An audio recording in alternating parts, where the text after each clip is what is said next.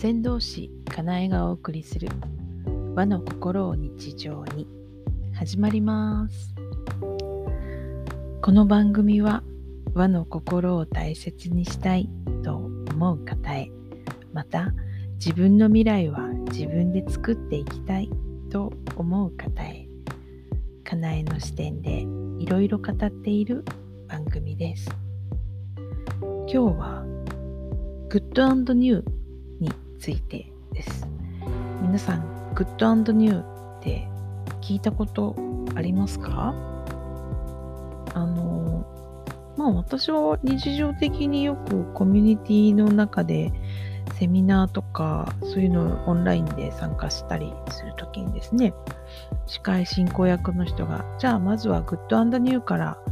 えー、チャットに書き込んでくださいみたいな感じであのオンラインでやるのでね、あの文字で、えーと、グッドニューの内容を書き込んで、で、みんな書き終わったら一応それを発表するみたいなものなんですね。えっ、ー、と、その場の雰囲気を良くするアイスブレイキングっていうのがありますけど、それに使われることが多いものです。で、 Good New って何かっていうと、もともとこれは、えっと、アメリカの教育学者であるピーター・クラインさんっていう方が、えー、作り出した、まあ、ゲームみたいなものなんですね。で、何をするかというと、24時間以内にあった Good だからいいこと、ニューだから新しいこと、なんかそういうポジティブなことですね。それを1分以内で発表するみんなでそれぞれ個々に発表するっていうものです。で、発表し終わったら拍手をして、聞いてる人はね、拍手をするというルールもあるそうなんですけどね。グッドアンドニュー。で、うんと、そうですね、まあ、24時間以内っていうルールはあんまりよく分かってなかったんですけど、まあそれ聞かれた時になんか記憶にあるいいことみたいなことを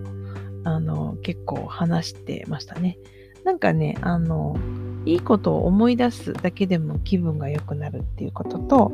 人が、あの、面白かった、楽しかった、これ良かったって言ってるのを聞くっていうのは、なんか聞いてるこちらの気分まで、なんかいい気分になるんですね、不思議とね。そこがいいところなんですね。まあ、和の心を日常にこの番組はそういうものをテーマにしていますが、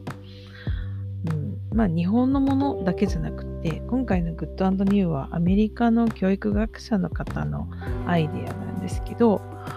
まあ日本って他の国の人たちのやってることすごく興味津々で特によく真似したりとかしますよね。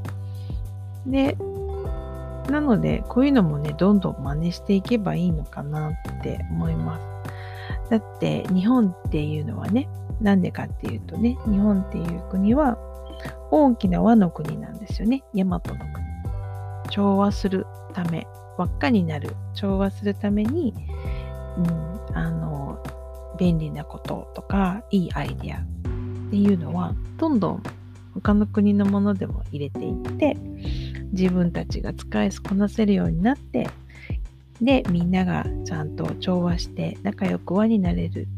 それが大きな輪になるようにっていう大和の国の人らしい